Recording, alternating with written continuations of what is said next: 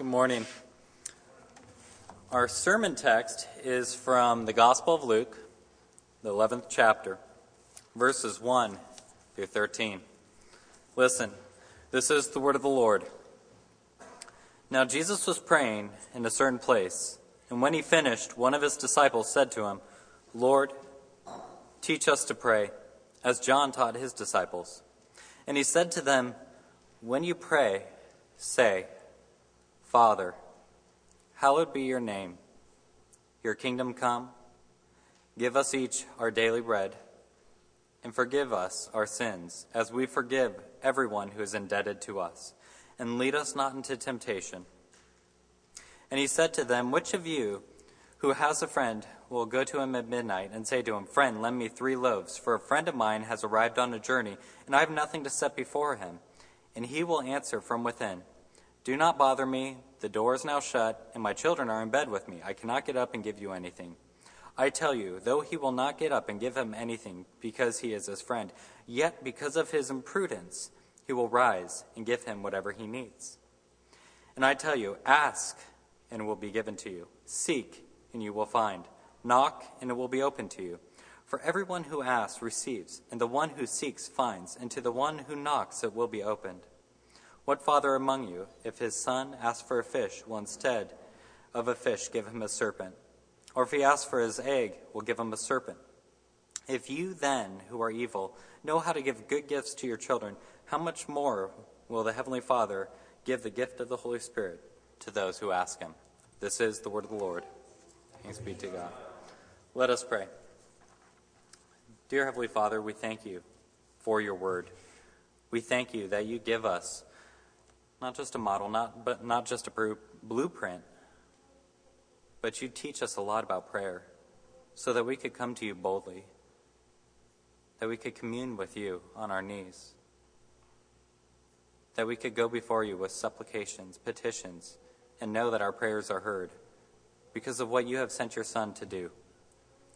Lord, I pray that you will just align my human word to your divine word. And if I should say anything that is not from you, I pray that you will just silence my mouth or close the ears of those who are listening, that you will be glorified and we will know you in new ways through this text. And we pray these things in your most precious name. Amen. So, several years ago, I was working at a church, um, and a friend and I noticed that there was this one person in the congregation who was just a rock star at evangelism. He was always talking to people about Christ and inviting new people to their small groups. And just, it seemed like wherever this guy went, he left this wake of converts behind him. So, me and my friend finally got enough courage to go talk to him and talk to him about evangelism. Um, so, we had breakfast with him. Um, and we were like, What's your secret? How do you do this? How are you so effective? And he just kind of looked puzzled and said, uh, I don't really know anything about evangelism, but I've heard of these four spiritual laws. And the conversation kind of started off slow and trailed off from there. It was probably one of the most disappointing conversations that me and my friend had about evangelism. And what happens to these disciples here is kind of the same thing. They kind of get disappointed by Jesus' response. They go to him, but what Jesus gives them is what they needed to hear. So, what we see today in this passage, in this text, is three things we see the prayer, we see the parable, and then we see the promise. And all of these things are shaping for us 2,000 years later and should inform our own prayer life and how we know that God listens to our prayers. And it is interesting that when we look at prayer, Luke's gospel is probably the most dominant gospel concerning prayer all throughout Luke's gospel, he has this heavy emphasis on prayer. During the birth of Jesus, there is Mary's prayer, there is Zechariah's prayer, there is Simeon's prayer, there is the angels giving praise. And then you see Jesus staying up all night in Luke 6 before he decides to choose the disciples. And then you see Jesus later on actually praying from the cross during his passion. But what's interesting is that when you finally see Jesus pray, it's kind of a disappointment. When his disciples go to him and are asking him, Lord, teach us to pray, he gives them even an abbreviated version of the Lord's Prayer that he taught in Matthew 6. They were probably expecting something deeper. They were probably wanting that really good, just special seminar that the disciples would get this extra special insight into. But he gives them what he has already given them, but a simpler version. And it's almost insultingly brief. I mean, it's over before it begins. It's something like 22 words. But this is what they needed to hear. They needed to know about the nature of prayer and know that there's no special silver bullet of prayer. The first thing that Jesus tells us about prayer is that it is absolutely personal. We go to God and address Him as Father, the God of the universe, the Creator God, the Redeemer God, the sustaining God. We address as Father.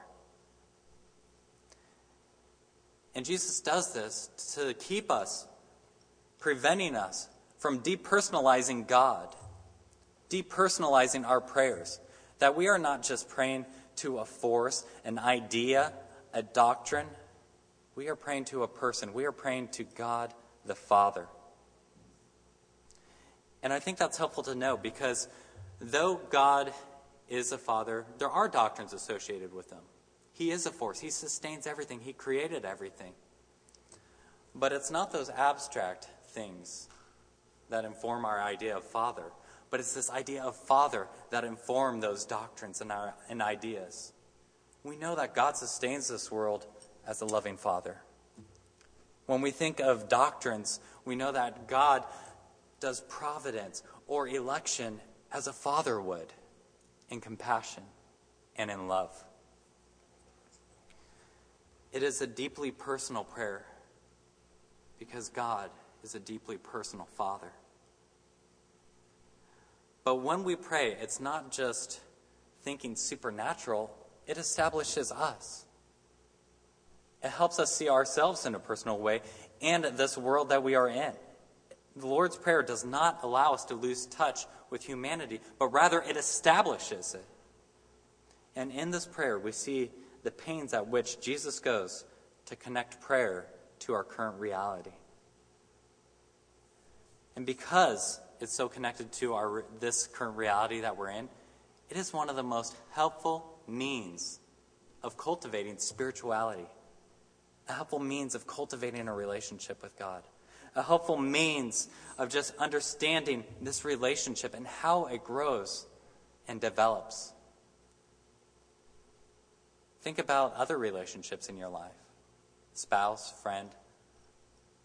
It's always through conversation, getting to know someone, spending time with them, that that relationship grows and you become more intimate with them and get to know them. And it's no different than with prayer. So, what we see here is Jesus talking about prayer in a, such a simple way. I think it dispels a lot of our misconceptions about how vibrant, deep spirituality needs to look.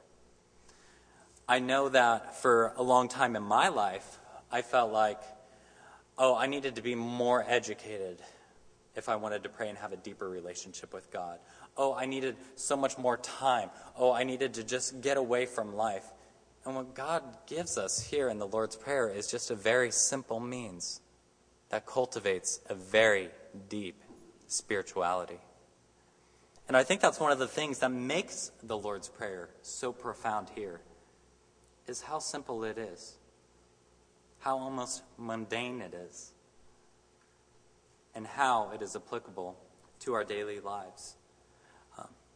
We had recently studied the Lord's Prayer at our church, and one of the women's in a discussion group made a point that I thought was just absolutely astute. She said, Every single one of these petitions in the Lord's Prayer is for our daily needs. Usually we just tend to think of it in terms of give us our daily bread. But every petition within here is what we need daily. We need bread every day as much as we need forgiveness and need to extend forgiveness to others. Every day we need to honor God for who He is. And we do that in how we're called to live how we work, how we engage with others. God is glorified in that. And our focus and attention needs to be on Him. That when we look around this beautiful but broken world, we long for the transformation of it. That it would be transformed into the kingdom because it would be recognizing the King of the kingdom. And that daily we would overcome temptation. And Jesus brings all these things together in this very simple prayer. Things that are at the forefront of our mind, daily bread, to things that we may not see, forgiveness or the kingdom of God. And what this does is it just recalibrates us. It's it allows us to really live in light of the work of Christ, in light of the gospel.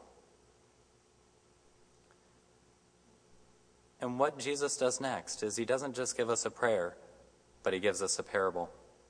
Let's look at this parable, verses 5 through 8.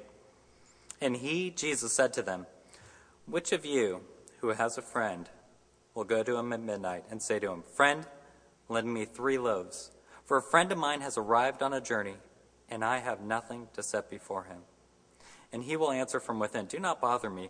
The door is now shut and my children are in bed with me, and I cannot get up and give you anything. I tell you, though, he will not get up and give his friend anything because, of, because he is his friend. Yet, because of his imprudence, he will rise and give him whatever he needs. Why would Jesus give us a parable? And it's interesting. He's given us a parable that is longer than the actual prayer itself. Well, just as the prayer is connected with everyday life, he gives us a story that would be very similar to what we would hear in everyday life or experience in everyday life. He wants us to know deeper that the nature of this prayer is for everyday life. That this abstract idea of praying is just as real as a weird encounter with a neighbor at night or with a friend. So he puts this prayer in the context of what is ordinary and gives this story, this tale of two friends. This one friend who needs bread and this other friend who's in bed. And think about what this would have looked like. We kind of go through these experiences nowadays, though it's not our immediate neighbor. We always get text messages or cell phone calls at weird nights of the hour. Occasionally we do. And there's always something that's almost begrudging about it that it feels like they're taking something of us. And it's interesting how women go about this than men. Women, if they need something at night, will go to probably their closest friend. Men who need something at night will go from the friend who most likely owes them something. Um, but here we see him going to the neighbor.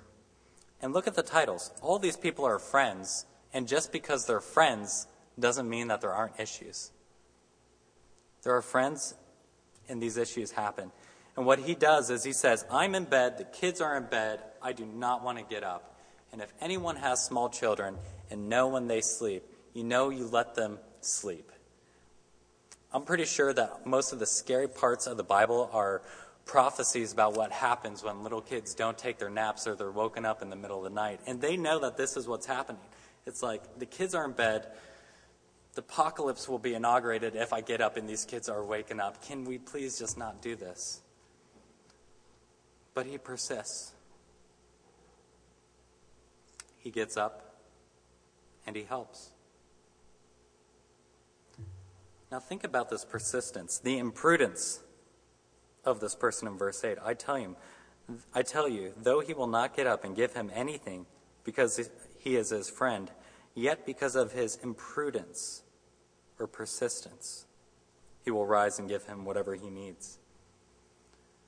Now, how do we approach this persistence, this imprudence? I think there's two ways to go about this. I think the traditional way, the way that I had always been taught, is that it's all about our persistence.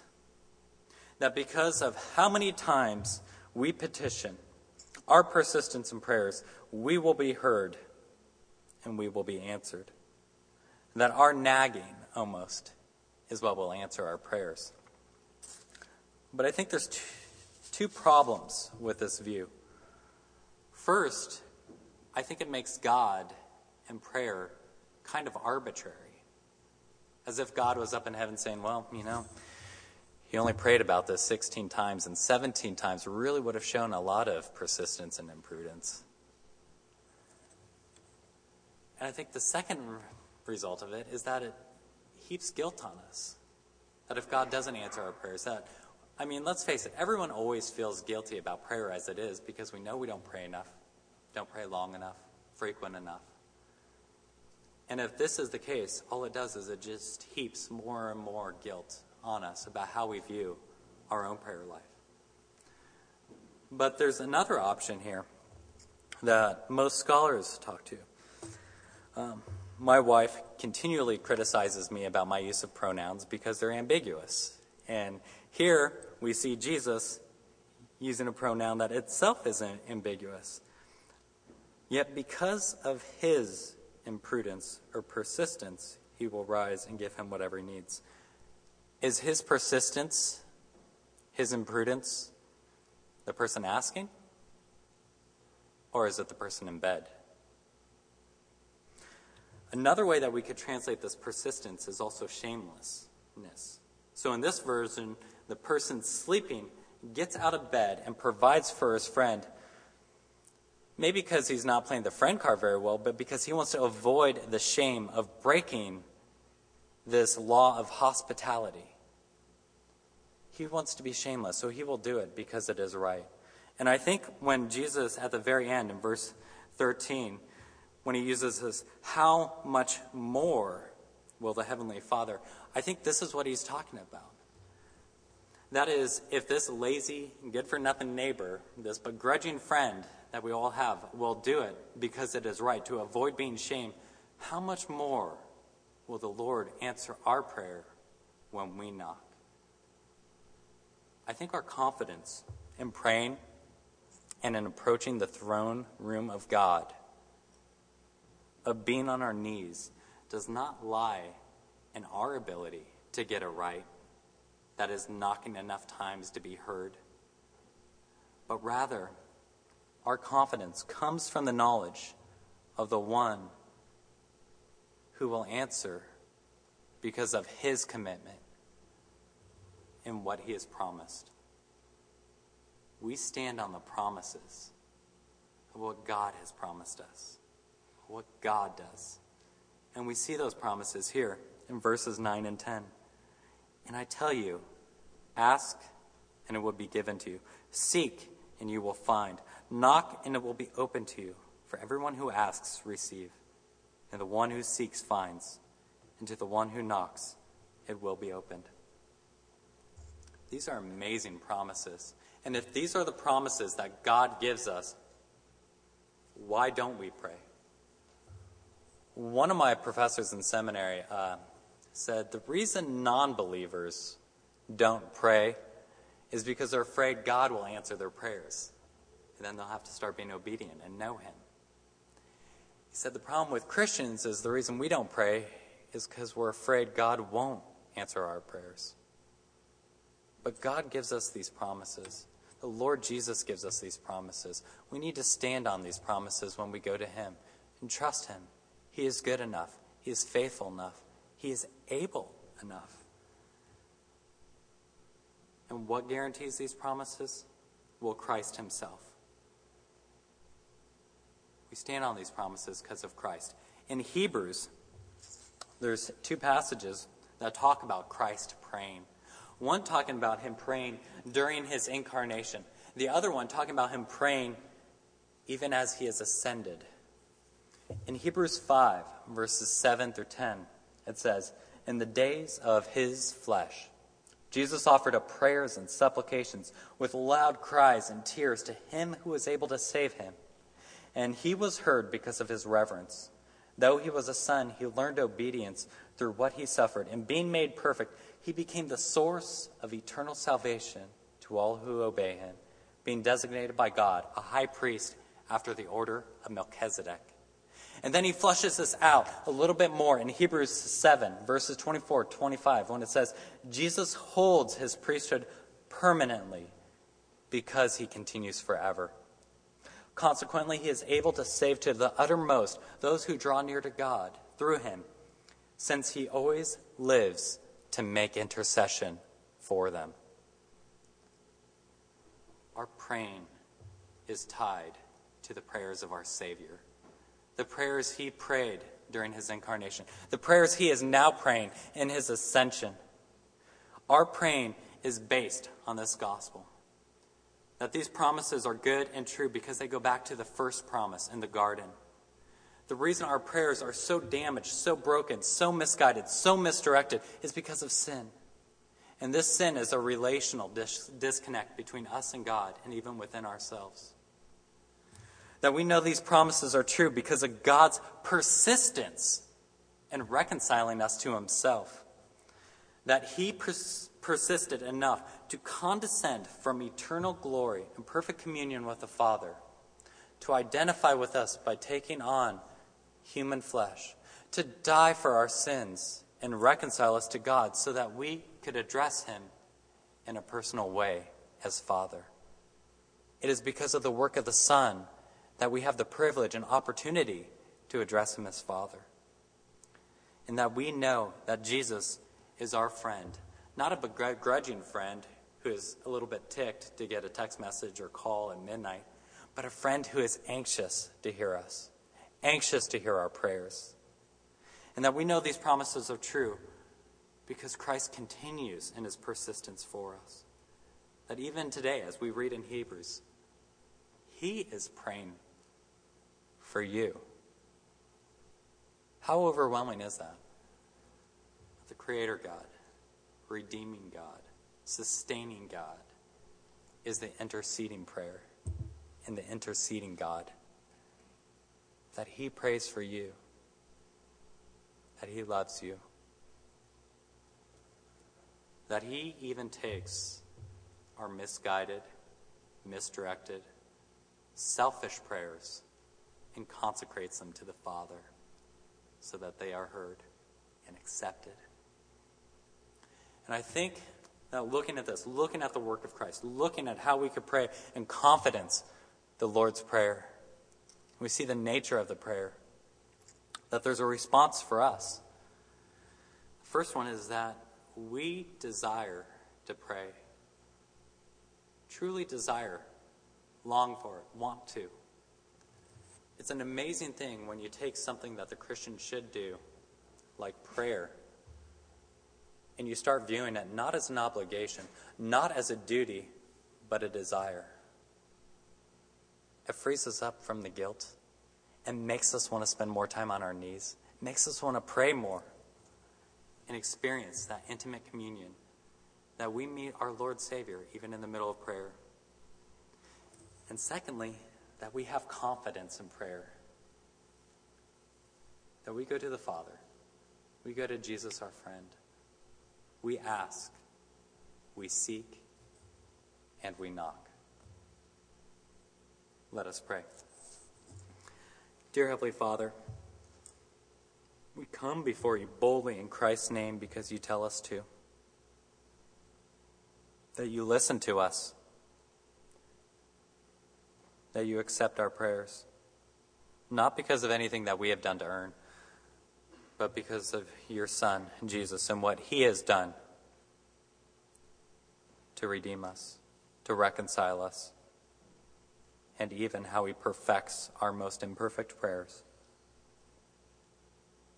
I pray, Lord, that we will cultivate a robust prayer life as a congregation, that it's not one that is filled with guilt, but it is filled with freedom, that it is filled with desire, that it is filled with longing to commune with you in prayer. Lord, transform us by your word and by your gospel, that we may be a people of prayer. And we pray these things in Christ's name. Amen.